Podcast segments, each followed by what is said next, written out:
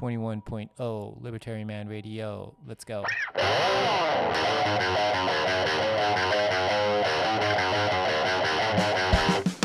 the long run, we're all dead.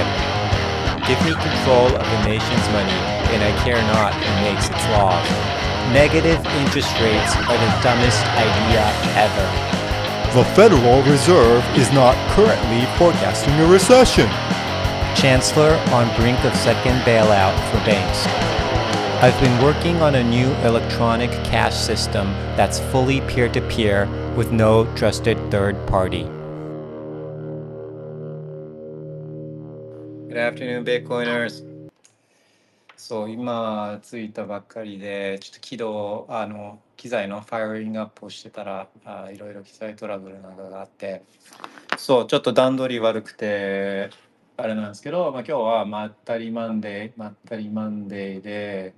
えー、ゆっくりやっていこうかなと思ってたりするんですけど、ご機嫌いかがでしょうか。えー、そうそう、あのー、まあ、今日も Bitcoin Price on the Stay とかちょっとスタッツ見てから、えー、質問もらったんですよね。で、えー、っとの質問が、まあ、基本的にはこう エヌエフティー、Bitcoin エヌエフティー あの的なあの切り口の質問で急所たくさん急所たくさんいますか急所たくさんあそうで質問もらってるんで、その話をちょっとと今日はしようかなって思ってたりするんですけど、えー、っと急所たくさんの質問が、えー、っとショーン・パーク・ビットじゃその前に Bitcoin Price on the Stay を今日まだツイートしてなかったんで、それをツイートしちゃいますね。まあ、今日も thirty-seven K をキープですよね。thirty-seven K はなんかもうあの結構硬い感じにはなってる気はするんですけど、あ、なんかめちゃくちゃ遅いな。なんでだろう。うーん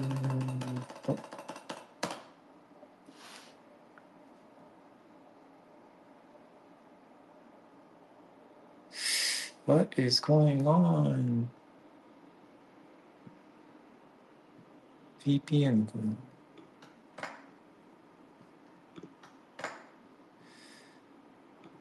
うーん、うん、うん、ちょっと調子良くないですね。えー、インターネットコネクションが悪くて、うん、なんか調子悪いな。インターネットがないとこれ困っちゃうんですよね。うんと Twitter。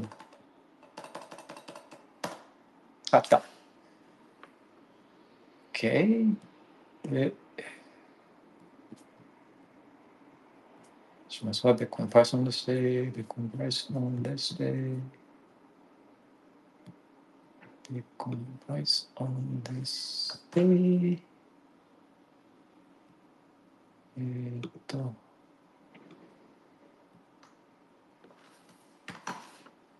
今日は。じゅうにちまあ、じゅうさんにちですけど、今日じゅうさんにちですね、じゅうさんにちですけど、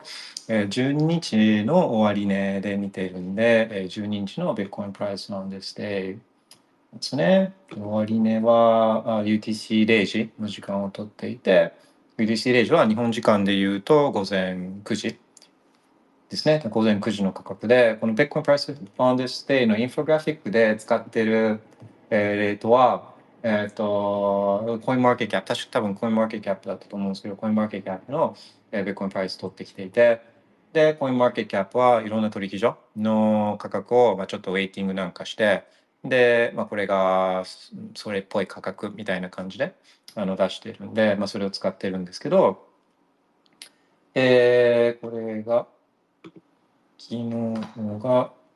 thirty-seven thousand fifty-five dollars だからさんまんななせんごじゅうごドルですね。Okay、なんかでまあよく今日こうアップデートした時にこうチラ見して確認というかあするのが、まあ、過去の価格がどんな感じだったかみたいなのをまあチラッと見るんですね。大体毎日チラッと見て、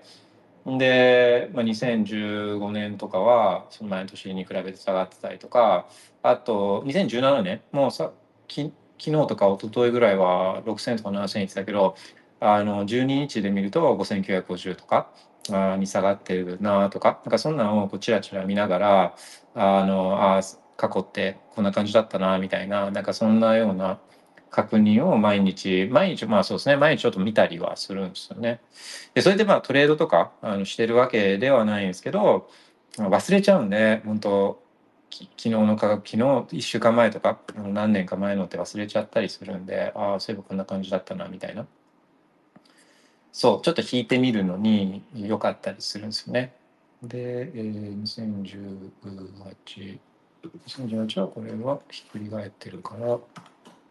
そうまあ価格の更新なんかは自動でやってるんですけど、ツイート自体はまあこの確認作業も含めてだから、あのツイート自体はマニュアルで発信発射してたりはあするんです。意外とこう手作業もやってたりはするんですよね。 OK Bitcoin Price on the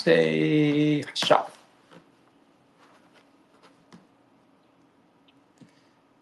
でこのリンクを取ってきて、でそれを、えー、いつものスペースのツイートの下にぶら下げます。スペースのツイートの下だからここで、これをレコンプライスのようです。で OK で、えー、次の To Do はこのスペースをリツイートして、えー、急所オタクさん急所質問をくれた急所オタクさんをお呼びすると、そんな感じですね。えー、っとハンドルネームはなんだっけ、急所たくさんのハンドルネームは OK スタート OK で、まあやっと準備ができたっていう感じですけど、あのまあいつも通り質問とかコメントとかこんな話したいとか、あと喋りたいなっていうのがあったらあのアクションお願いします。まあまったり平日はやっていこうかなって思ってるんで、あそうそうそれでちょっと確認しようと思ってたのが、えー、っとこれあのこれスペースやりながら見れるかな、えー、昨日かおとといあ土曜日ですね、土曜日のスペースが結構聞いてくれてた人がいたみたいで、えー、どれぐらいの人が聞いてくれたかをちょっと確認しようかなと思ったりして、えー、そうスペースがあいあのスマホからしかできなくて、あの Mac からできないのがちょっと不便で、これかこれだそう土曜日にあの Answering Questions もらった質問に対して答えていくっていうのをやって、でそれはですね、まあ、やってても楽しかったんですけど、うん、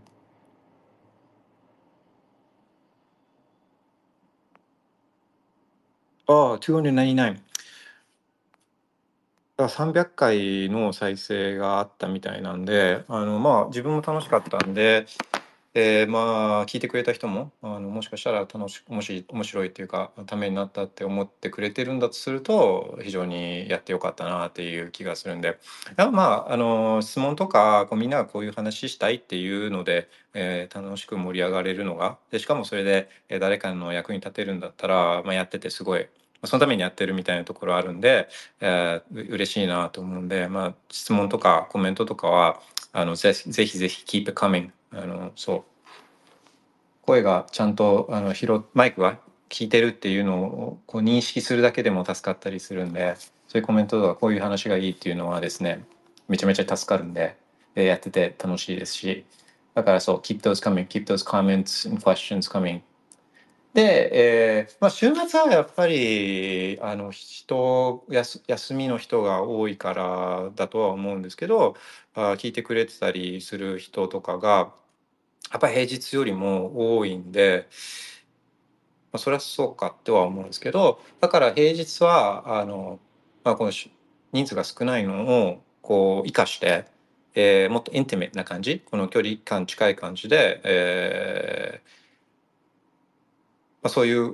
そう そ, そんな感じでインティメートな感じで進めていけたらいいかなと思うんですよね。でそこで、えー、盛り上がったトピックなんかを、まあ、まとめて週末にやるみたいな、なんかそんなんやるとあのリキャップっていうかあの平日の復習っていうか あ, あの時の話あのその後調べたらこんなことがあったみたいな、なんかそんな感じであの自分の学習にもなったりするし、あそういう感じで少しやっていこうかななんては思ってるんですけど、そうだそのためにもこの平日のまったりしたやつはこのインティメートなスペースは、えー、ぜひですね、えー、コメントとか質問とかあと喋りたい人、まあ、一緒に喋りたいですね。あの一緒に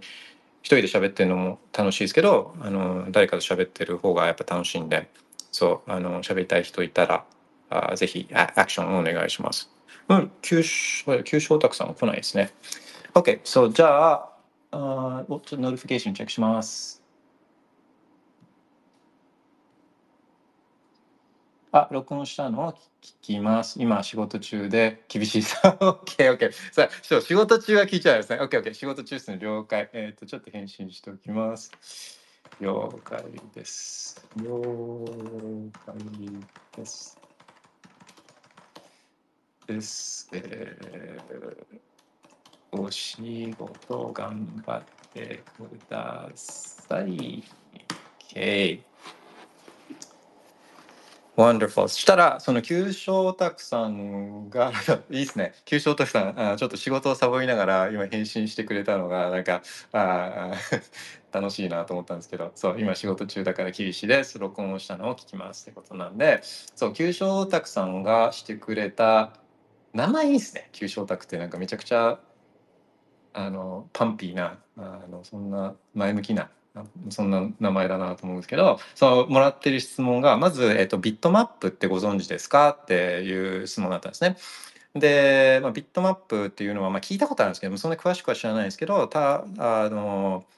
ビットコイン上のそういったちょっとオーディナルズチックな発想でビットコイン上のブロックスペースみたいなのをこう土地と見立てて、でそれをこう買っていくみたいな、占有していくみたいな、なんかそういうやつっていう記憶はあったんで、まあ、そういうやつかどうそういうやつですかって聞いたら、まあ、まあそういうものだっていうことで、で、まあ、めちゃくちゃ面白い発想と思うし、ビットコイン上にメタバースを構築できるロマンあふれるプロジェクトなんですが、リバタリーマンさんのあ意見とか聞いてみたいですっていうことだったんですね。で、えー、っとあとパートツーとして、まあ、改めて次のバブルに向けてオーディナルズ界隈がどうなっていくかとかあの見解聞けると、まあ、嬉しいですということだったんですね。で、まあ、なのでまあ基本的にはちょっとそういう エヌエフティー 大きくくくっちゃえば エヌエフティー みたいなあのそういうことだとは思うんですけど。うんとそうだから ま, まずはだから エヌエフティー とかに対してどう考え、まあ、どういう考え方ができるかみたいなあのそういうことから話そうかなと思うんですけど、まああの基本的に自分は エヌエフティー とかあのはあ、うん、そんなによくは思ってないんで、あのそうそうだからそれはまあもちろん分かった上で、えー、急所たくさんは質問。質問してくれてるとは思うんですけど、まあでも 大, 大前提としてそのどういうものかっていうのが分かっていて、で人を傷つけたり騙したりとかあのしないんであればあの何やっても自由だとは思うんで、まあ、もちろんそういう前提とかはあの先に言った上でなんですけど、まあ、エヌエフティー とかはあのまあまあそもそも 何, 何かっていうと、えー、エヌエフティー って Non-Fungible Token の略で、うん、それ何かっていうと、まあ、Non-Fungible なんで、えー、Fungible じゃない。Fungible つって何かっていうと、Fungible は、まあ、あの代替性があるとか全部同じ均一みたいな均一 の, あの性質だから、この A と B とでこう差がないみたいな、あのー、っていうそういうやつですね Fungible は。だからベッコインって、まあ、あの A のベッコインと B のベッコインとあの変わりはないみたいな。だから、まあ、円とかも一緒で、この A 円と B 円として、まあ、お札が同じように使えるから、まあ、これらはあのファンジョボーだって言ったりするんですけど、代替性があるから。で、まあ、便利なんですよね。代替性があるから、まあ、別にこのこれよりもこっちの方、この、このいちまん円札よりこのいちまん円札の方が高いとかっていうのがあっちゃうと、これそれ比べてじ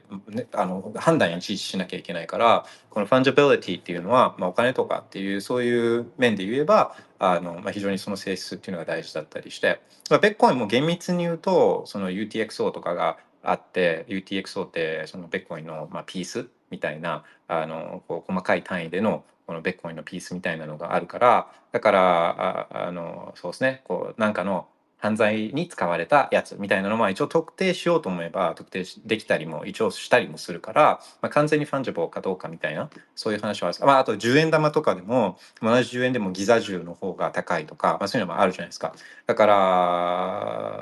まあそういう銀行強盗で盗まれたあのいちまん円札とかそういうのはあるから、まあ、そういうのはあるとはしても、まあ、基本的には同じ。それに対してあのそれに対してこのノンファンジブルトークンズっていうのはあの一個一個が固有だったりするみたいなやつなんですよね。で、まあ、例えば、まあ、いろんな設計の仕方ができるから、まあ、ファイル形式なんでトークンとかっていう形にしちゃえばそれをだからいろんなあの形式でいろんなスペックで作ることができて、まあ、例えば唯一いっこのものみたいなのももちろん作れるし、えー、シリーズとかにして。あのいちからじゅう限定みたいなのもできたりして、でそのいちからじゅうの中で、まあ、ちょっとあのスペックアトリビュートを変えたりとか、まあ、そういうこともまあできたりするんですよね。そうで、まあ、それはそれで使い道が、まあ、もしかしたらあったりしたりなんかして、えーまあ、一番だから分かりやすいので言うとこういうアートデジタルアートみたいなやつで、まあ、限定で、えー、いっこみたいなのを作ってみる、まあ、それだったらトークンとかでもできるけど。あのー、まあみたいななんかそういう使い方ですよね エヌエフティー とかっつって。で エヌエフティー 自体はまあすごいこう結構前からそういうコンセプトとかはもちろんあったし、でそういうのに取り組んでるプロジェクトとかはあったけど、あのー、まあ一番それがすごい火がついたのは、まあ、多分その最近のにせんにじゅうねんとかバブルのこの中で エヌエフティー、そこですごい火がついたけど、まあ、その前のサイクルでもクリプトキリーズとかがあったりとか、猫ちゃんの、まあ、固有の猫ちゃんをこう作っていくみたいなのはあったけれども、火がついたのは最近のバブルで、まあその火付け役みたいなのになったのが、えー、オープンシーツっていってそういった エヌエフティー をこう売買できるマーケットプレイスがあの自分のを簡単に本当簡単に作れるようにしたんですよね。こう画像ファイルだけ用意してきて。で何個作るみたいなとかいろいろ設定とかして、でポンっつってやればもう本当に ユーアイ 上で自分の エヌエフティー を作って、でそれすぐ売れるみたいな、だからもうみんな自分の エヌエフティー 作ってそれを売るみたいなことで、まあ、簡単に非常に簡単にしたから火がついたみたいなそういう話なんですけど、あのまあでそれがまあでもそれはそれで、えーまあ、すごいこうあの。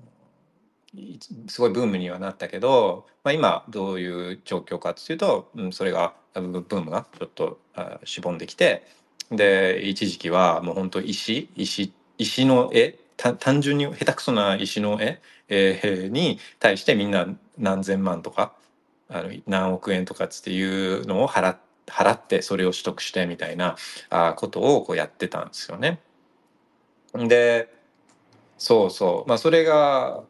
今さ、まあ、最近何が起きてたかみたいなで、それがまあビットコインの世界に来てみたいなそういう話なんですけど、そうですね、あのーまあ、細かいところで言うといろいろ問題とかはあったりするんですよ。例えばそのデジタルアートとかで言うと、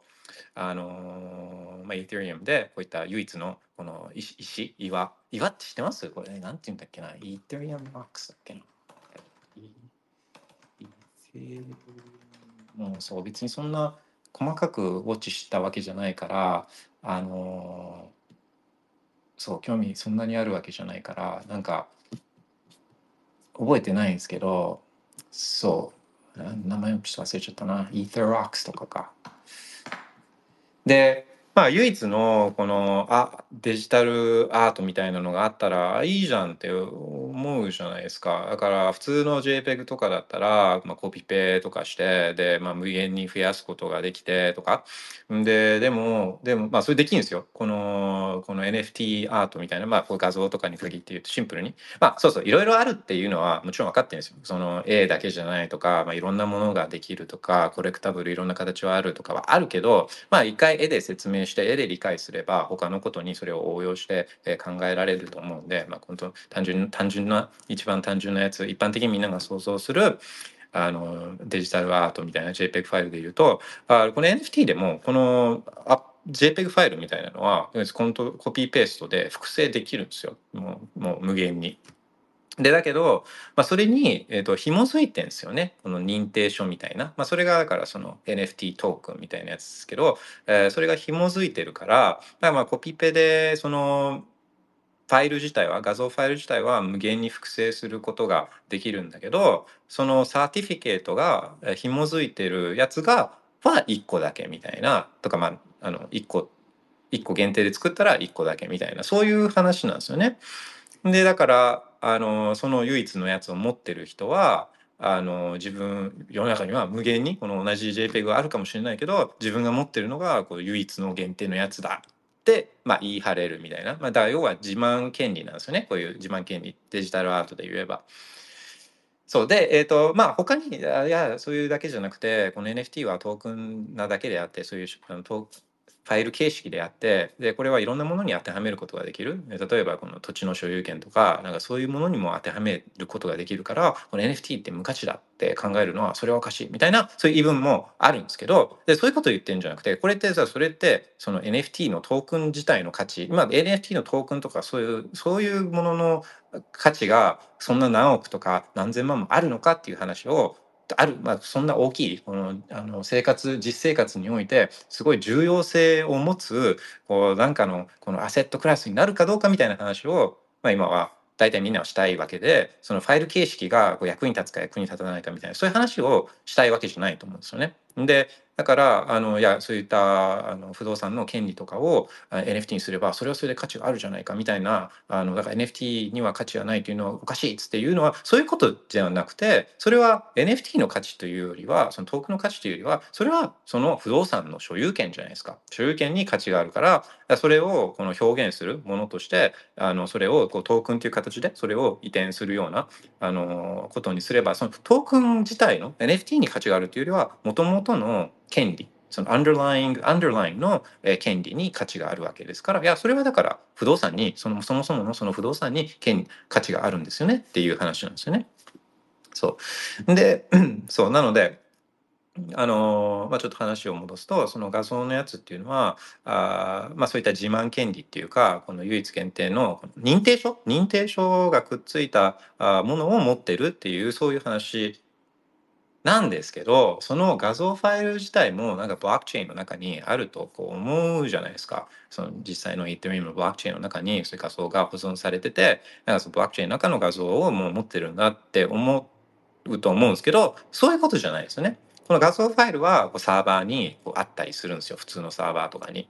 でだからもうなんかこう、そう画像ファイルがあって普通のサーバーとかにあって、でまあこのこのサーバー上に保管されてるやつもこれ度合いとかはあって、普通に エーダブリューエス とかに保存されてたりとかあのする場合もあれば、 アイピーエフエス とかつって言ってこうちょっと分散されたサーバー、まあ、分散されてるからいっこから消えたとしても、まあ、他に残ってるからあ、まあ、一応残ってるみたいなあの、まあ、とかそういう度合いはあるんですよ。度合いはあるものの、結局どっかのサーバーにあるファイルと、あとはイーサリアム上のこの認定書、このいっこ限定だったらこのいっこのやつっていう、そのその紐づきみたいなのがあって。えー、でもそういうのはまあ一応隠して隠してオープンシーとかに行くと、えー、ファイルがパッと見えて、そういう認定書があって、えー、これは自分が誰々さんが保有してるみたいな、まあ、そういうのが見えるみたいな。そうだからまあ唯一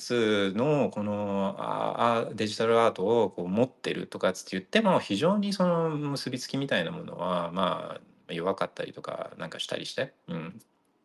だからまあそういうのは分かった上で、えー、まあでもこれ、えー、パンプするかもしれないからみたいな、それでこう買ったり売ったりとかするのはそれは自由なんですけど、あのー、そう中にはそれを知らずに表上のあのいやこれ唯一のデジタルアート、唯一存在するブロックチェーン上のアートみたいな感じで、えーほんまあ、そういうふうにこう、まあ、そういうピッチじゃないですか。そういうピッチだからそれをそのまま受け取ってあの買っちゃって、あ実はこういうものあのを買った買うつもりじゃなかったんだみたいな、なんかそういうのは、まあ、結局やっぱ教育だと思うんですよね。教育とあとはだから嘘つかない、あの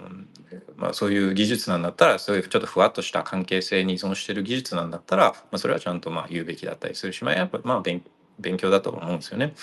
そうで、えー、とそうですね。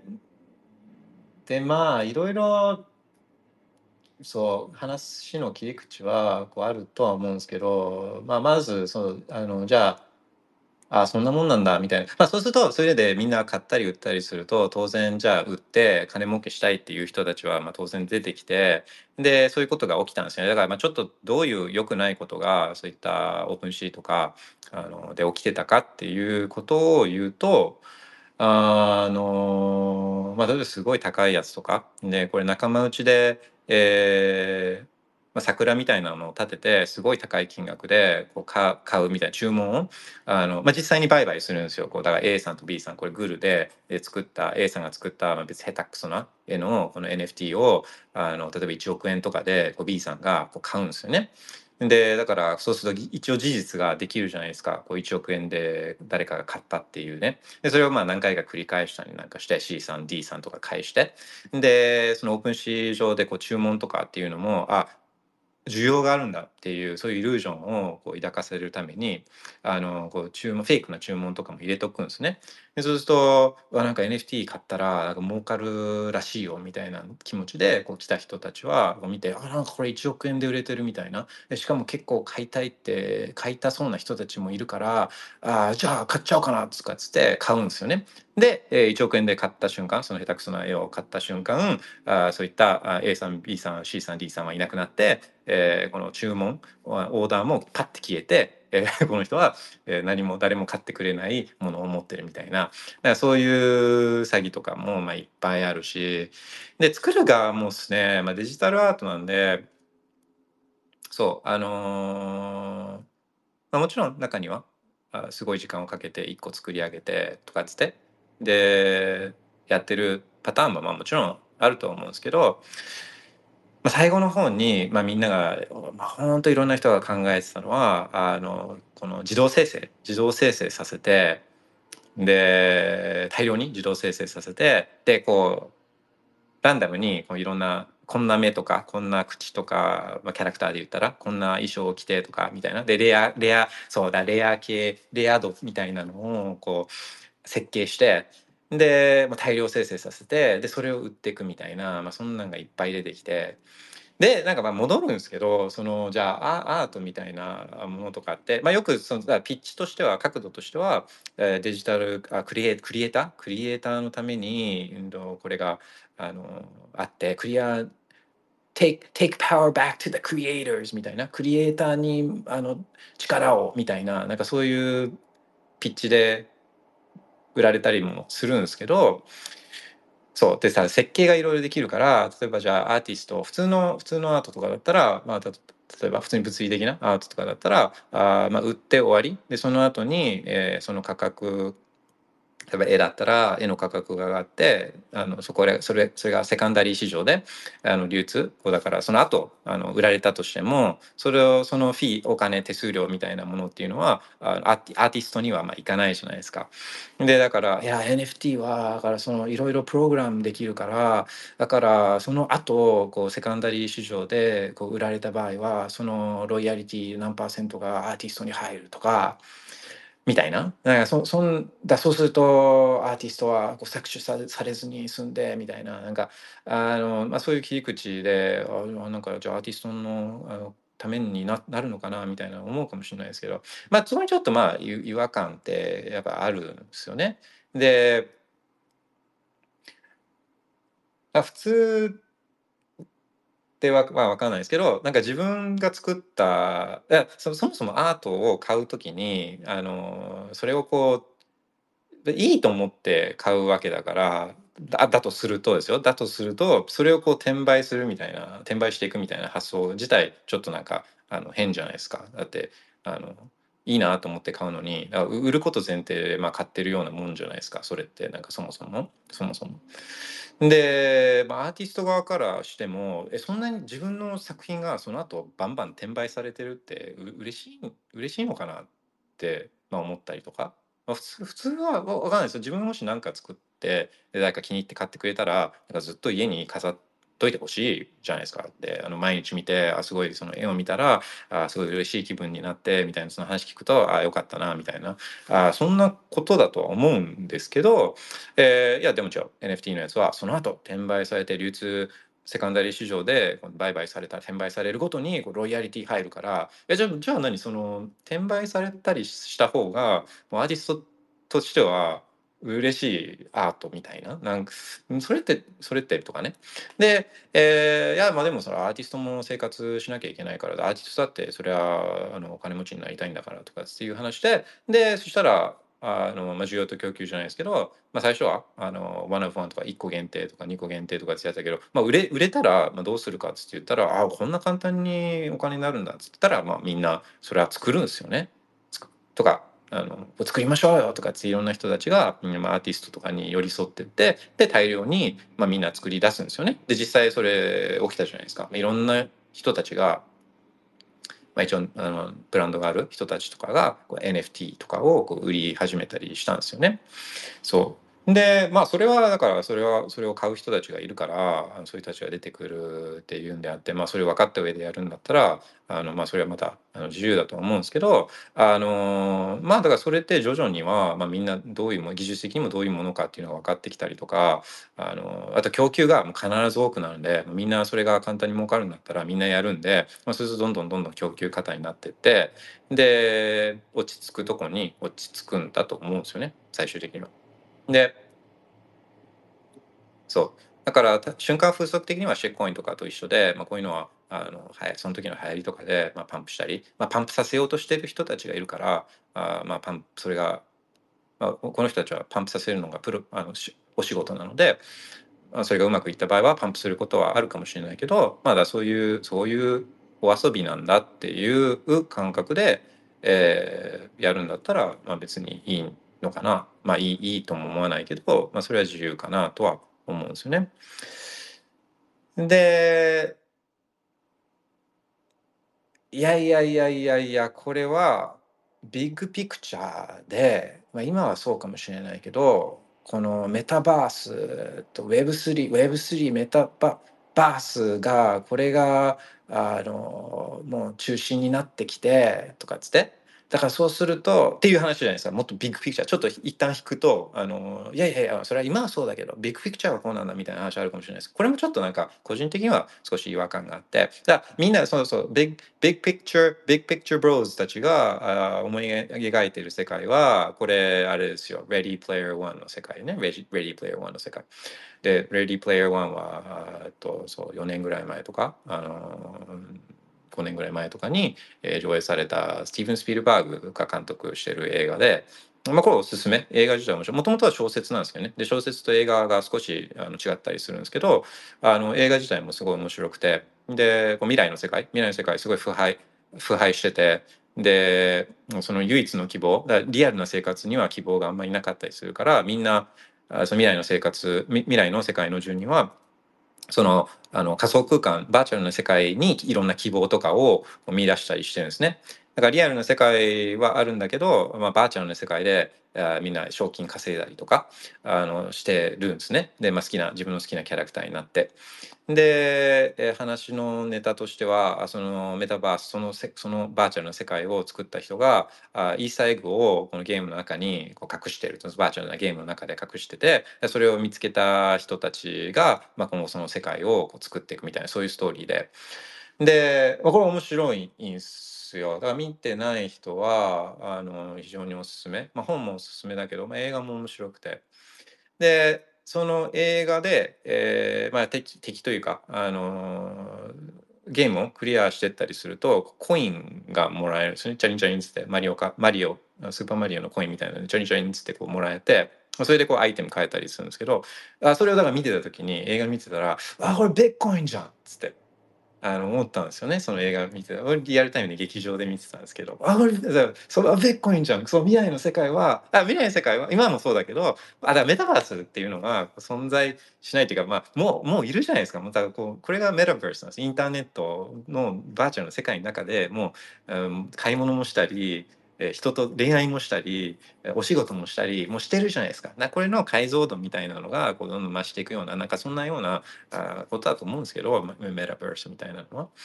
そうあのいやそれはそうだと思うんで自 分, 自分はそうだと思ってるんで、だからあのレイダリオのあのレイダリオのえっ、ー、とあいつも今度名前忘れちゃうねレイダリオのちょっとお待ちくださいね。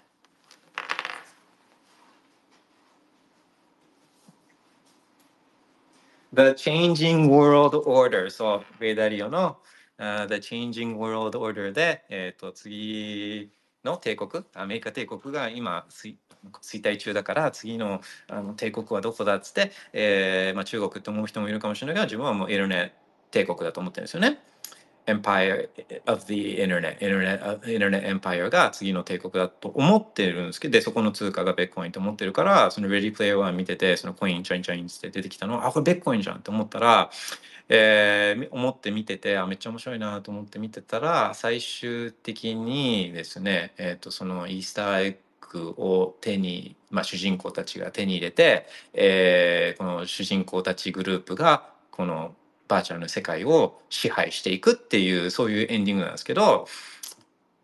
あビットコインじゃなくて Ethereum だったみたいなこの一部の人たちが支配するこの世界になっていくっていうオチなんですけどね。まあでも映画自体は最終的には Ethereum だったってオチですけど、あのいや分かんないですよ自分の解釈はあのだけどまあ映画自体は面白いんですよね。でだからそういう世界になるからだからこの今リアルな世界で、えー、みんな自慢見え見え見えをみんな張りたいからリアルの世界でもみんなあそういうものにお金を使うじゃないですか。あの豪邸買ったりとか渋谷のタワマン買ったりとかルイ・ヴィトンのバッグ買ったりとかランボルギーニとかフェラーリ乗ったりとかロレックスの時計したりとか。そう、そういうふうに見栄をリアルの世界でも張ってるようにあのこのインターネットの世界でもこのメタバースでも人は見栄をこう張りたがるからだからこうすごいこう高いアバターとかこのすごいその、まあ、この後話す話とちょっと関連するかもしれないですけどこのメタバース上の一等地みたいなメタバース上のマンハッタンみたいな土地を人は欲しがったりとかするっていうで希少な希少なイーサリアムロックをこう 身, 身,、ね、身につけたりとかこ の, あのシャネル の, この エヌエフティー をこうそのアバターが首からぶら下げたりとかいやするようにみんななるんだよっていうピッチじゃないですか。これも、まあ、短期的にとかはこう過渡期ではなんかそうなのかもしれないですけどでもこれもちょっと自分はこう考えるみたいな話なんですけどだってメタバースインターネット上だとこのどん好きな自分になれるんですよね。だ好きな自分っていうかもうだってそれは制限ないからもう本当どんな自分にでもなれてでそれだからもう身長も、まあ、別もうにメートルとか。身長高くなりたいなってにメートルどころかも別にもうひゃくメートルにもなれるしそんなんだったらあのバーチャルの世界だったら好きな自分になれるからだからめっちゃあのかっこよくなりたいなとか思ったらもうそれはどんなやつよりもかっこよくなれるしもう究極にだって制限ないからだからあもっとこうあのスタイル良かったらいいのになみたいなのももうそどんな好きな体になれるからもうな何カップまでも制限もないしみたいなどんな自分にもなれるんですよ。だから着るものも何でも着せられるし別に人間の形してなくてもいいしもう本当好きな形になれるしで別に家だってインターネットだったらこう制限ないんだから別に家に、まあ、家もそもそもいらないしみたいな、まあ、要はだから好きな自分になれるんでインターネットだと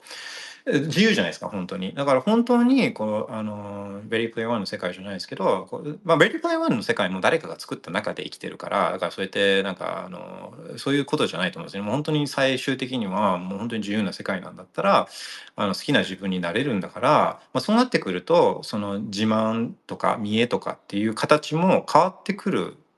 と思うんですよ。だからその今のこのリアルな世界で生きてる中での見栄とか、あのそういった自慢とかあにの概念に別に縛られる必要はなくて、だってもう好きな自分になれるから、あの見た目とか関係ないから。だからそうするとそういった価値観も当然ですけど、それに合わせて変わってくるから、だからなんかそのシャネルの エヌエフティー でとか、あのこのマンハッタンのインターネット上のマンハッタンの土地でみたいな、なんかそういう今の、えー、自慢とか見栄とかとはちょっと そ, そこがそもそも違ってくるんじゃないかなみたいな、なんかそんな風にこう考えるようになって、だからなんかそこでこう貼ったり、あのここのマンハッタンの土地とか、こうシャネルの エヌエフティー とか、なんかそんなんでこう貼ることももうなんか、まあ、興味がなくなっちゃったみたいな。うんでしかもあのそもそもじゃあ ど, どの土地なのみたいな、どのプロジェクトもいっぱいあるし、プロジェクトもそういうメタバース上で土地買いませんかみたいなプロジェクトもめちゃくちゃあるし、あ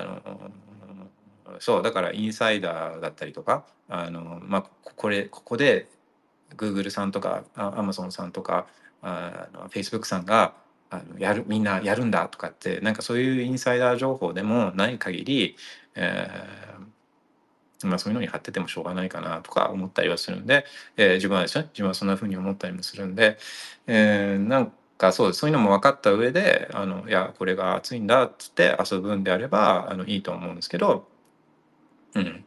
思うんですよね。そうで、えっとビットコインの、えーまあ、それがだからこう Ethereum とかで起きてたことなんですけど、あちょっとノーティフィケーションチェックします。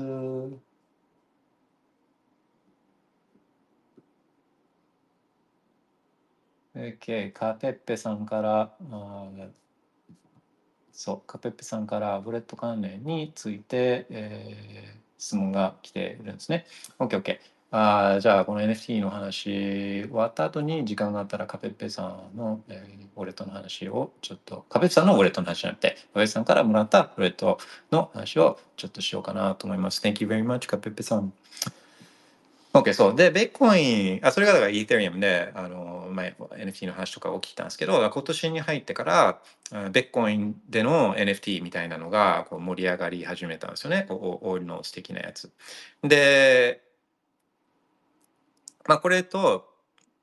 えー、ビットコインの エヌエフティー とあの Ethereum の エヌエフティー とかとで、まあ、大きく違ってたことを一つ言うとすると、でなんでそのだからそれってなんでじゃあそれがビットコインでだからすごい エヌエフティー が盛り上がったかっていうののにもつながるんですけど、さっき言ったようにこの Ethereum 上のこの エヌエフティー みたいなやつはこう画像ファイルとかそういうのはあーサーバーあー Ethereum のブロックチェーンに保存されるというよりはあの他のこのサーバーに保管されてるっていうのがあって、でまあそれがまあみんな分かってくると、まあ、少し冷めるじゃないですか。ああとごめんなさい、認定証、そうそうそう、デジタルアートのあの話で言うと、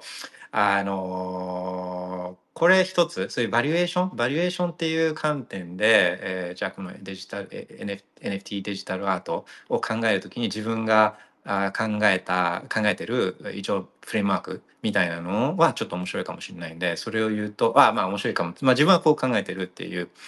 フレームワークなんですけど、えー、気になったりします？えーとちょっと待ってくださいね、いっぷんで戻ってきます。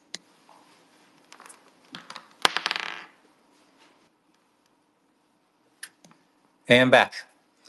そうそう、あのー、まあゲームとかね、ゲームとかだと エヌエフティー とかはあの結構ユースケースとしてはいい感じにあったりもする。まあそれでもこうクローズじゃないですか、こうゲーム開発してる会社とかがあるから。だから、まあ、基本的にはそうで、まあ、繰り返しになると思うんですけど、その エヌエフティー ってまあファイル形式とか、ファイル形式なんで、まあ、エムピースリー ファイルみたいなとか、あの JPEG ファイルみたいな、まあ、ファイル形式の一つなんで、あのそれ自体が無価値とか、あのユーティリティが全くないっていうつもりはなくて、結局そのじゃあそのトークンの価値っていうのは、そのじゃあトークンが represent してる、この表現しているものに embedded されてる、あまあそうだから embedded されてる価値に依存するんですよ。結局 underlying そのトークンが表している権利とかの価値に結局依存するっていう、まあ当たり前の話なんで、だそうするとあ何億円とかあとかっていう価格っていうのは、まあそれはおかしいんで、まあ、いつかはその価格、あの、まあ、本来の価格にまあ修練するっていうか落ち着くっていう話、そういう話なんですよね。でそのだから瞬間風速に乗れれば乗って、えー、あの大金稼いでそれでバイペッコインするとか、まあ、それそれはギャンブルでギャンブルはたのギャンブルはまあ楽しかったりもするんで、そういうギャンブルする余裕があってやるんだったらそれは全然いいんですよね。だからまあ一番気にしてるっていうか、これだギャンブルなんだよっていうギャンブルなんだよっていういう知らずにやっちゃうとやっぱり良くないと思うんで、まあ、誰かがだからこれってギャンブルなんだよっていうのをこう言ってくれる人っていうのがまあいてもいいんじゃないかなとは思うんですよね。で分かった上でやってんだよって言うんだったら、いやそれはもちろんあのご自由にどうぞっていうことなんですよね。そうでまあデジタルアートでいうと、まあ、リアルなアートがあったりするじゃないですか。こうなんかあのモナ・リザみたいなのがあったりとかして、で、まあ、それにこうこう鑑定書みたいなのがこうついてるんですよね。これがまあ本物のモナ・リザだみたいな鑑定書があって、でそれその鑑定書はまあまあ専門家とかがやってたりするから、まあ、そう当然その鑑定書自体にもまあコストはかかっていて、その鑑定書自体にもまあそれなりのそれなりのもしかしたら鑑定書にも価値があるのかもしれないですけど、じゃあモナリザ、まあ、セットでこの絵とこの鑑定書がセットで、まあ、いくらっつって値段がついてたとすると、まあ、例えばいちおくえんとかって値段がついてたとすると、まあ、普通にか考えればその絵と鑑定書に人はどれだけのこの価値をアサインするかって言ったら、まあほとんどがその絵じゃないですか。おそらく鑑定書も価値あるかもしれないけど、まあじゃあいちおくだったらもうきゅうわりごぶとか きゅうじゅうきゅうパーセント その価値は絵にあって、で残りは鑑定書みたいな。でこの エヌエフティー のアートでいうと、まあ、このトークン自体が鑑定書っていうのを一番最初に言ったと思うんですけど、これが唯一の一番限定いちまいのうちいちそのそのいちまいですよみたいな、その鑑定書なんでこのトークンが。じゃあそのでさ画像自体はサーバーにあるんですよね。じゃあその画像からサーバー、サーバーから画像がこう消えちゃったら鑑定書が残るんですよね。そしたらその エヌエフティー トークンが。そしたらこの、このトークンの価値っておいくらなんですかっていう、そういう、もう本当そういう話だと思うんですよ。絵、絵消えちゃったんだから。だからモナリザの絵で、絵がなくなったら、じゃあその鑑定書にいちおくの価値があるかって言ったら当然ないわけじゃないですか。だってもう、ほとんどは絵の方だっつって、まあ、言ったわけですからね。じゃあ で, でも違うの？もしかしたら エヌエフティー の エヌエフティー アートになると、デジタルアートになるとその価値がシフトするのかっていう話ですよね。そのリアルなアートだったらアートの方にほとんどの価値はあるけど、いきなりデジタルになったらきゅうわりその鑑定書の方が価値を持つことになるのかっていうふうに考えると、えそうなのって、まあ、そうは思えないですよね。例えば JPEG って JPEG ってだって無限にあの複製実際にできるししてるしみんな。そしたらそのデジタルアートのいちおくえんってそれってその価値で合ってるんでしたっけ？それ、それみんなそうその価値があるってみんな思うんでしたっけ？っていう、まあ、そういう考えになる、なるんですよね自分なんかは。そう OK でそうビットコインビットコインの エヌエフティー はそうあのーまあ、サーバーに存在しているって。画像ファイルがサーバーに存在している Ethereum に対してこの Bitcoin で出てきた Bitcoin の エヌエフティーズ みたいなやつあのはその画像自体はあのまあ Bitcoin のこのブロックチェーンに保存されるっていうされ、されてるっていう点でまあその Ethereum で流行った エヌエフティー とはちょっと違ったんですよね。そうするとちょっとロマンがあるじゃないですか。なんかブロックチェーン Bitcoin のブロックチェーンあの世界で一番強固なあの一番古い、えービットコインブロックチェーン一番分散しただから消えることはない消えることはないこのデータベースビットコインブロックチェーンというデータベースの中にこの自分のアートは入ってるみたいなあのだ そ, その点においてはまあまあ確かに、うん、とそれにちょっと価値を感じる人は、まあ、いてもおかしくないとは思うんですけどあの、まあ、ただですねそうまあ、これも技術的なそうこういうのは今技術的なところを見ていくと結構自分の中で整理つきやすいと思うんですけどその画像ファイル自体もまあデータベース上にはビットコインのデータベース上にはあるけどあのー、このウィッネスデータウィットネスデータ領域にこの入ってるんですねこう画像のデータっていうのがだからこう ユーティーエックスオーあので、えー、これ送る時っていうのは今度は ユーティーエックスオー に紐づいて、えー、このアートが移動するみたいな。だから誰かから誰かにこのじゃあ、 あのこのアートデジタルアートをベッコイン上のデジタルアートを送るっつう時は、まあ、ユーティーエックスオー に紐づいて、えー、だからその ユーティーエックスオー をピュッつって送ったら、まあ、ユーティーエックスオー ってそのベッコインの最小単位のこの ユーティーエックスオー でピュッつって送ったら、あのー、そのアートもまあ紐づいて紐づいて移るみたいな。なんかそういうこうまあ、発想っていうかそういう説明なんですけど、技術的にはそういうことは起きてないですね。技術的にはそういうことは起きてなくて、まあ、オルノスっていうのは、えーまあ、ユーティーエックスオー があるからベッコインの中ではでその中には ユーティーエックスオー の中にはこうサトシってあのベッコインの最小単位があるから、それを先入れ先出し的にこの一番最初に出たブロックの中の一番最初のサトシみたいなのをこのあのそれをビットコインの中にはそういうルールはないですよ。だけど、えー、そのオーディナルスっていうまた別のルールを作って、えー、いっこずつそうやって先入れ先出し的にこうサトシをに順番を振っていくんですね。順番をいちにさんしごろくしちはちきゅうじゅう使ってて。そうでだからいっこめがこの動いたらいっこめが動いたら、まあ、そのオーディナルスがアサインしたこのこれがいっこめっていうのが動いたら、あそれにこの紐付けてこの エヌエフティー 自体がこう動いてるみたいな、それをこうなんか疑似的に作り出すじゃないですけど、ビットコインのあの繰り返しなんですけど、ビットコインのブロックチェーンの中にはこういうルールはないんですよ。これがいちばんめのあのサトシ、にばんめのサトシっていうルールはなくて、あくまでもこのビットコイン外部のオーディナルスっていうのがそういうルールを作ってでアサインしてるんですよ。いちばんにばんさんばんってこうナンバーが割り振ってるんですよね。そうでやってて、でだからあの、まあ、画像が確かにビットコインのブロックチェーンにあるかもしれないけど、それとこのサトシの紐づきっていうのは、まあ、そういう意味でビットコイン外部のものにこう依存してるんですよね。そうでその紐づきはやっぱり緩いと、まあ、緩い緩いんですよね。緩い少なくともその紐づきはビットコインのブロックチェーンはその紐づきは別に何の保証っていうのもしていない。そう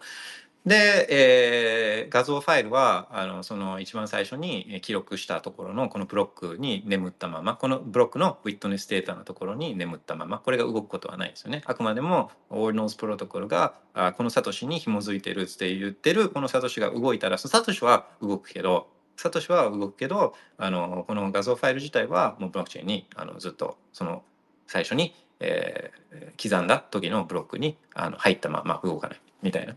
そうだから紐づきはまあ そ, そのその程度というか、それを強いと思うかその紐づきは強いと思うか弱いと思うかはあまあ自分次第、えー、っていうところなんですけどね。まあ、だいそうナンバリングをだからもうちょっと変えちゃえばいっこずらしますとかっつって言ったらもうもう変わっちゃうんですよね。いっこずらしますとかっつって言ってあとかまあ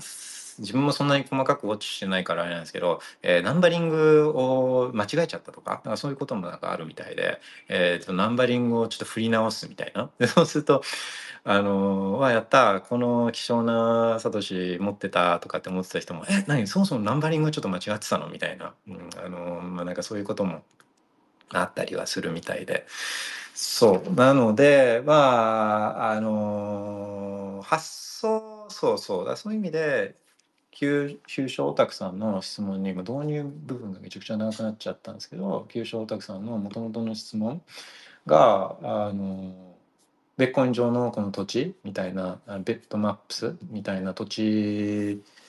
っていうのにこうロマンがあってっていう話なんですけど、まあだから発想とかはアイディアはまあ面白いかなとは思うんですよね。面白いしえっと面白いなっていうのはちょっと思ったりもするし、まあ、自分もそういう発想はあったんですよ。結局 ユーティーエックスオー ってすごい昔に例えば手に入れてたビットコインを動かさずにずっとフォローしてたらそのその ユーティーエックスオー 自体は、まあ、どんどんその上にこのビットコインが新たにブロックが刻まれてったらこうどんどんどんどんこう古いものになっていくわけじゃないですか。まあもうそうそう古いやつになっていくわけですよね。どんどんどんどんエイジしていってでそしたらまあある年にあの、まあ、初期の頃に初期の頃にマインされたこうビットコインみたいなのがに価値を見出すっていうのは、まあ、普通にこう昔のお金にコレクターズアイテムとして価値を見出すように、まあ、それはそういうものに価値があるって思う人は出てきてもおかしくないし、それのそれをより細かくナンバリングしたのがオールノーズだから、まあ、それ自体はそういうことやるのは自由だし、あのー、それに価値を見出す人は、まあ、いてもおかしくないなっていうのは思うんですよね。それをじゃあ今度はそれを土地でやるみたいな、だからこのサトシをサトサトシを土地に見立てて、それをこうコレクトしていってとかっていう発想は、まあそういうアイディアは面白いし、あの面白いな面白い個人的には面白いと思わないかだとしても、それを面白いって思う人がいてもおかしくないとは思うし、いろいろ考えるのはこと自体はまあいいことだとは思うんで、だけど、まあ、これもだからあの細かくは見てないですけど、プロジェクトはあのそういったものと同じようにビットコイン自体に存在するルールとかじゃないから、そういったそのプロジェクトが作ったルール、まあ、誰かがだから要は作ったルールに基づく紐づき、えー、っていう程度にしか過ぎないから、あのっていうことは分かった上でやるのはいいと思うんですよね。だからまあ別のプロジェクトが出てきて、またその自分たちも土地、ビットコイン上の土地やりますみたいなことはまあ当然できるわけだし、だからどこが人を結局集めるかとか、そういうのをやりたい人をどこの会社が集めるかみたいな、どこのプロジェクトが集めるかみたいな、だからそれはもはやなんかビットコインの投資、ビットコインまあ、ビットコイン投資とは思ってないけど、そのビットコインをどうっていうよりは、なんかそういうプロジェクトあののへのギャンブルっていうか投資とかっていう話になってくるし、そうだからまあそういうのの整理、そういうのそういう整理をこう自分の中でつけて、まあそれでもまあこれはこれは、まあ、人はこれに対して需要を見出してで価値が集まるんだって思うんであれば、あのそれは別にやってもいいのかなっていうふうに思ったりするんですね。でまあ最近なんかオイリーっつって、オイリーって、まあ、同じようなあのこのビットコインのオーノーズ的な発想を使ったやつで、この ビーアールシーにじゅう トークンズっていうのが ま, またこれ出たんですけど、だから イーアールシーにじゅう みたいな Ethereum シェッコインみたいなやつをあのビットコイン上でも作れるみたいな、でこれもまあ似たようなあの話仕組みなんですよね、このオーノーズの。ビットコインの エヌエフティー と同じように、でその画像ファイルの代わりにこれはあの JSON ファイルをこのアップロードするんですね、ビットコインのウェルネスデータのところに。で JSON ファイルのところに、えー、このトークンのティッカーみたいな、この ビーティーシー みたいな、そういうティッカーとかをこう設定しといて、で数とか設定しといて、でこれを誰々から誰々に移しますみたいな、そういう取引データ的なやつもその JSON ファイルに入れて、その JSON ファイルをこう読みに読むことで、この ビーアールシー みたいなのをこのあのトークンをの残高みたいなのをこれをこう集計するみたいな、これはビットコインの外でやってるんですよ。ビットコインの外であの や, やるみたいな、そういうそういう仕組みなんですけど、まあそういうアイディアみたいなのはあすごい。あのまあそういうあすごいこと考えるなみたいな、すごいこと考えるなとは思ったんですよね、実際に見た時に。あこんな使い方、もともとウィットネスデータのところはそういう使い方を意図とはしてなかったけど、あのそれをこういう形で使ってあのやるんだみたいな、まあ、それはやっぱ人間すごいなと思うんですけどね。あのでもこの ビーアールシーにじゅう なんかはあのもう本当何のまあ何の価値もないっていうか、あのー、まあこれ作るときに、この ビーアールシーにじゅう 作るときに、えー、こうサトシの最、最小単位をこのロックアップっていうかをあ使わなきゃいけないですね。だからあとそのあいくつだっけな、忘れちゃったな。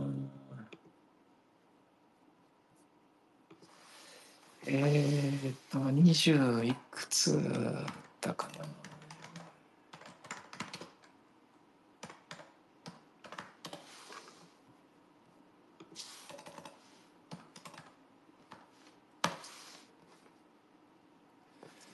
うーん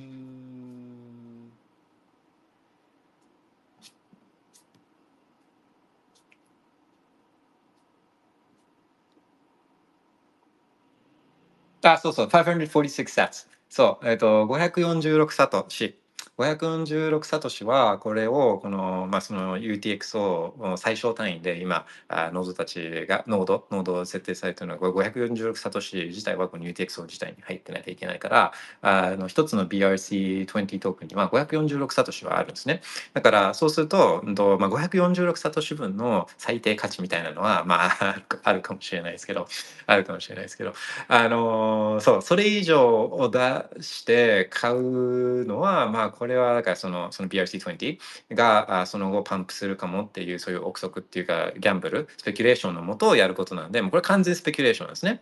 で、だからそれギャンブルなんで、だからそれをやる、まあ、ギャンブルなんで、ギャンブルすることを、まあ、誰も止められないというか、止める権利はないから、あのそれはそうだけどギャンブルなんだよって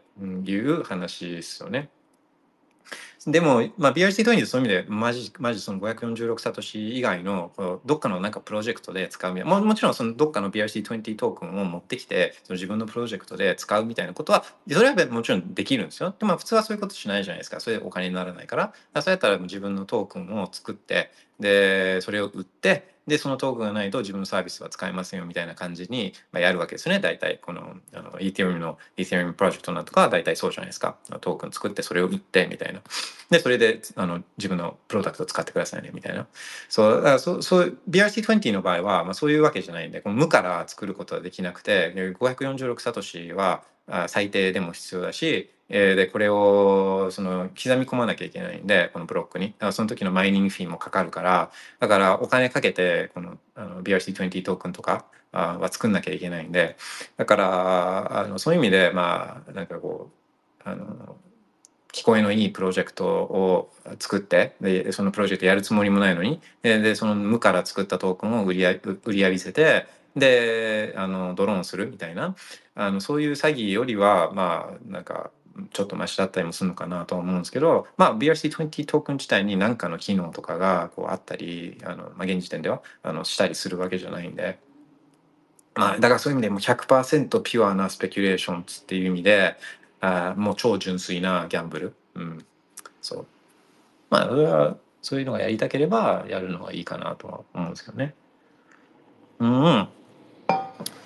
それでえー、っと急所たくさんの質問は今度のバブルフェーズだったかな、えー、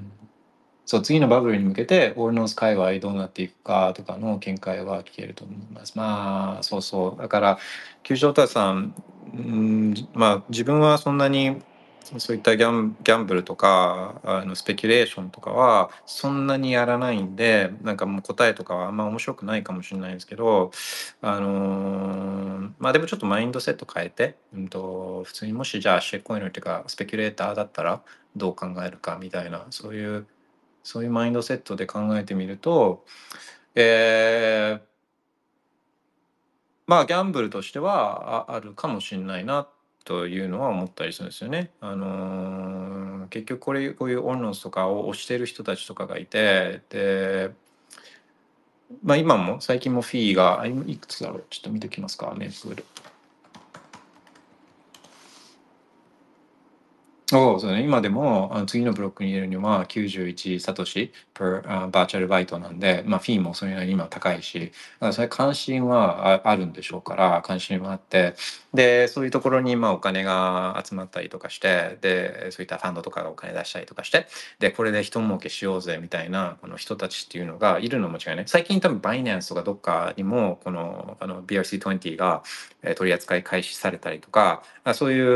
う盛り上げようとしてる人たちっていうのは、まあ、いるのは明らかなんでだからそう、そういう人たちは盛り上げて自分たちの売りたいから、まあ、そのためには全体の市場を盛り上げて加熱させなきゃいけないじゃないですか。だから加熱させようといろんな工夫したりしてくるんであのまあ、パン、パンペンダンプじゃないですけどそう、えー、うんだからそう、そういうのを見越してちょっと貼っとくみたいなのは、まあ、みんなやってやるみんなみんなかどうか分かんないですけどそういうのをやってる人は、まあ、多いからだから、まあ、そういうことは、まあ、あるあってもおかしくない。そうだからシェッコインはすごいあの長期的にはそういった重要性とかっていうのはどんどん低下してきて relevancy っていうんですかあの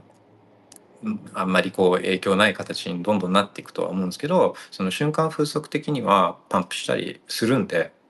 それはさせようとする人たちがいるからあのパンプしたりするんで、まあ、みんなの期待を乗せてあのパンプしたりするんで、えーまあ、そういうもんですっていう感じですかね。まあ、個人的にはあ、まあ、ビットコインっていうまあ、そういうのはなくならないですよね。そういうのはなくならないし、ギャンブルはまあ楽しいし、楽しいのも分かるし、だからそういうのはなくならないんで、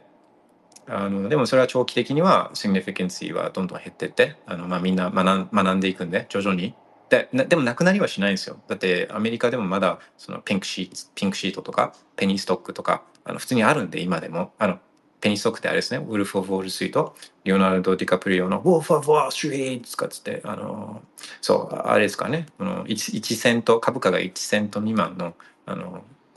株の株のことを、まあ、ペニーストックって言うんですけど、そういう市場はまあ今でもあるんで、そういうのはあのなくならないんですよね。なくならないけど、じゃあ普通の本気の投資家とかがあペニーストックを、まあ、投資と思ってやってるかっていうと、それはやっぱりやってないですよね。こう一攫千金狙う人たちとかがギャンブルとかあっていう意味でこうやってたりするんで、まあほんほんうん、そう、そういう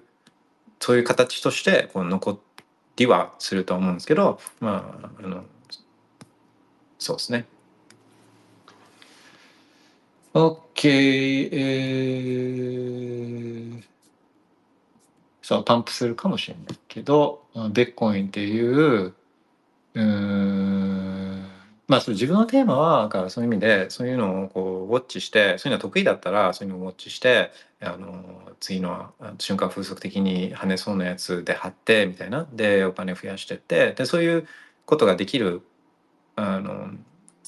余裕があるんであれば、まあ、それは一つのやり方、しかも自分がそれが得意なんだったらそれで稼ぐっていうのもあの一つの手かなとは思うんですけど、まあ、ほとんどの人の場合はほとんどの人はそれそういうそういう才能というかそういうそれで勝ち続けるっていうのはほとんどの人はあの無理なんで、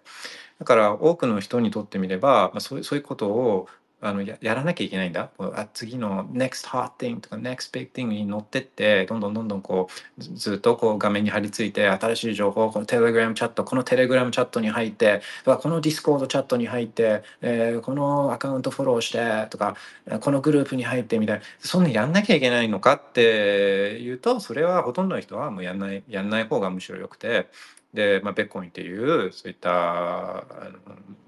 人類史上あの最良のお金の形っていうで、お金で世の中を良くしていこうみたいな、そういう熱いプロジェクトがあるんだから、あの、まあ、多くの人はもう、まあ、ビットコインを勉強して、お金のことを勉強して、であとはそれで手空いた時間で自分の好きなこととか自分が得意なこととかあの本業とか勉強とかあのそういうことを頑張るのが、自分は結果的にえー、夜もぐっすり眠れて、えー、自由な生活がへの近道になるんじゃないかなっていうふうに、まあ、思ったりするわけですね。まあ、シェックコインプロジェクトはあ そ, のそれを指導しているチームがいるんで、まあ、完全にこの人たちに依存することになるので、あこの人たちが自分を騙さないかどうかとか、あのラグプルしないかどうかとか、なんかそういうパンペンダンプしてないかどうかとか、そんな気にしながらあ生きるのは、まあ、ほとんどの人にはほとんどの人にはあんま向かない、うん、とは思うんですね。OK。そしたら、えっと、カペッペさん、急所おたくさん、質問ありがとうございました。OK。で、カペッペさんの質問が、数ヶ月前に子さんの方のウォレットから資金が抜かれるという事件がありましたけど、えー、あれってその後情報あまりないですよね。原因は何だと思いますか？えー、パスワード管理ソフトのデータが漏れた、パソコンが感染してた、えー、アプリが利用しているライブラリの、えー、鍵生成に問題があって、えー、弱々エントロピーになってたなどと言われているようですが、このツイートうん、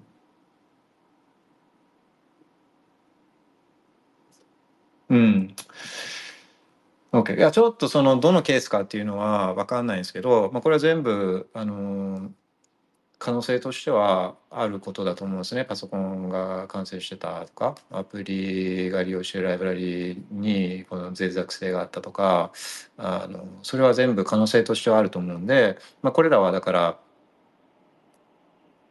ハードウェアウォレットを作って、で鍵リカバリーフレーズをちゃんと管理していれば、あの防げる防ぐ防げた可能性がまあかなり高まるんで、まあ、だからあ推奨してるんですよね、あのウォレットでの管理っていうのを。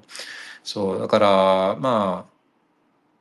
こうこれはどれがこのケースの場合原因だったかっていうのは分からないですけど、株主さんが書いてあることっていうのはこれ全部可能性はあるので、それらはやらないようにするっていうことですね。だから一個一個言うと、パソパソコンとかにはだから鍵は鍵プライベートキーの情報は置かない。普段使うやつとか少額のやつとかは別にいいけれども、ファウルをしてるその大金は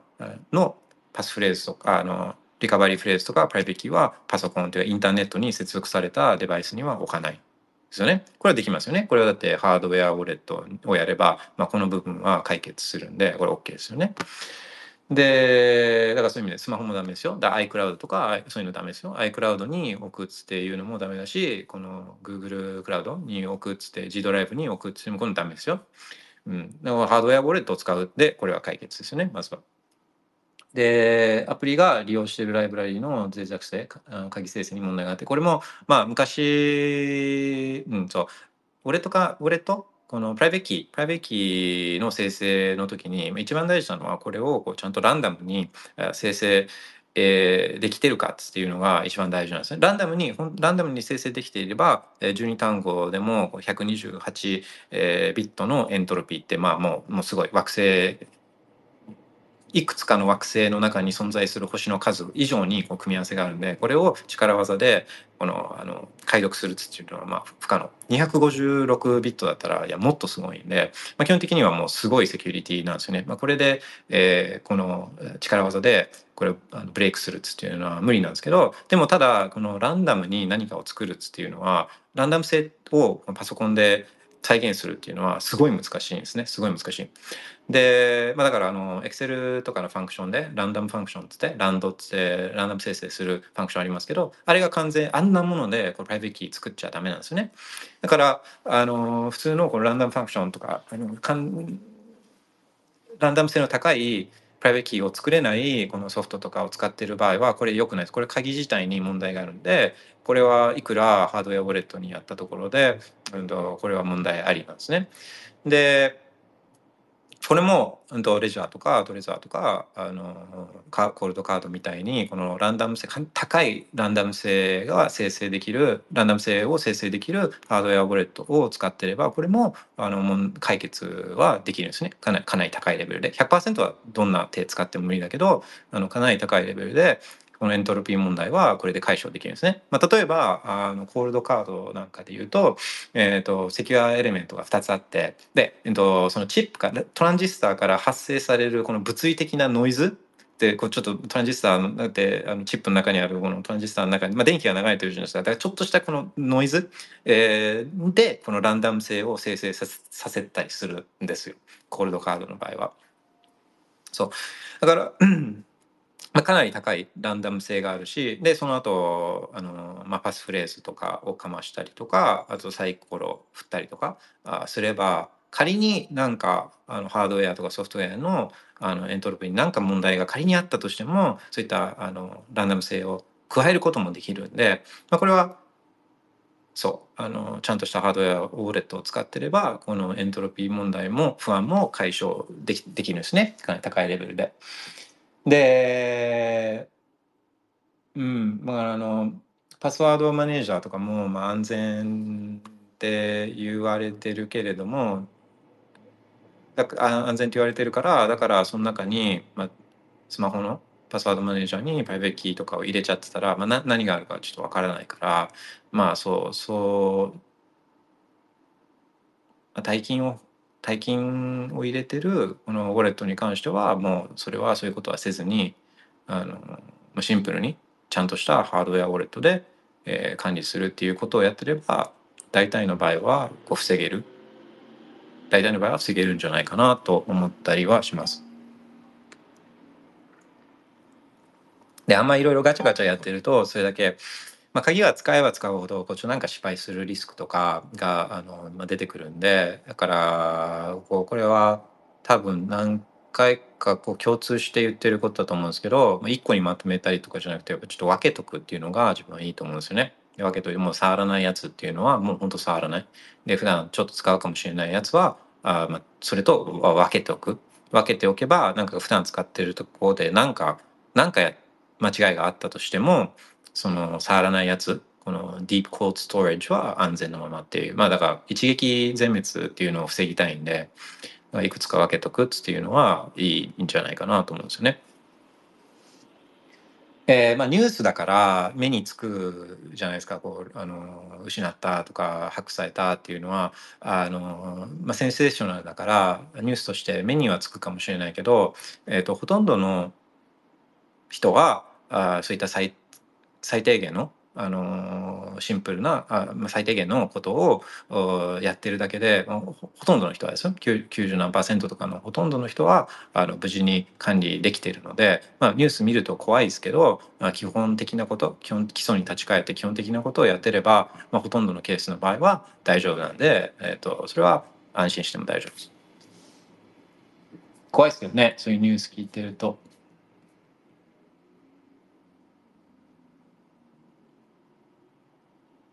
そうなので、あのーまあ、日頃から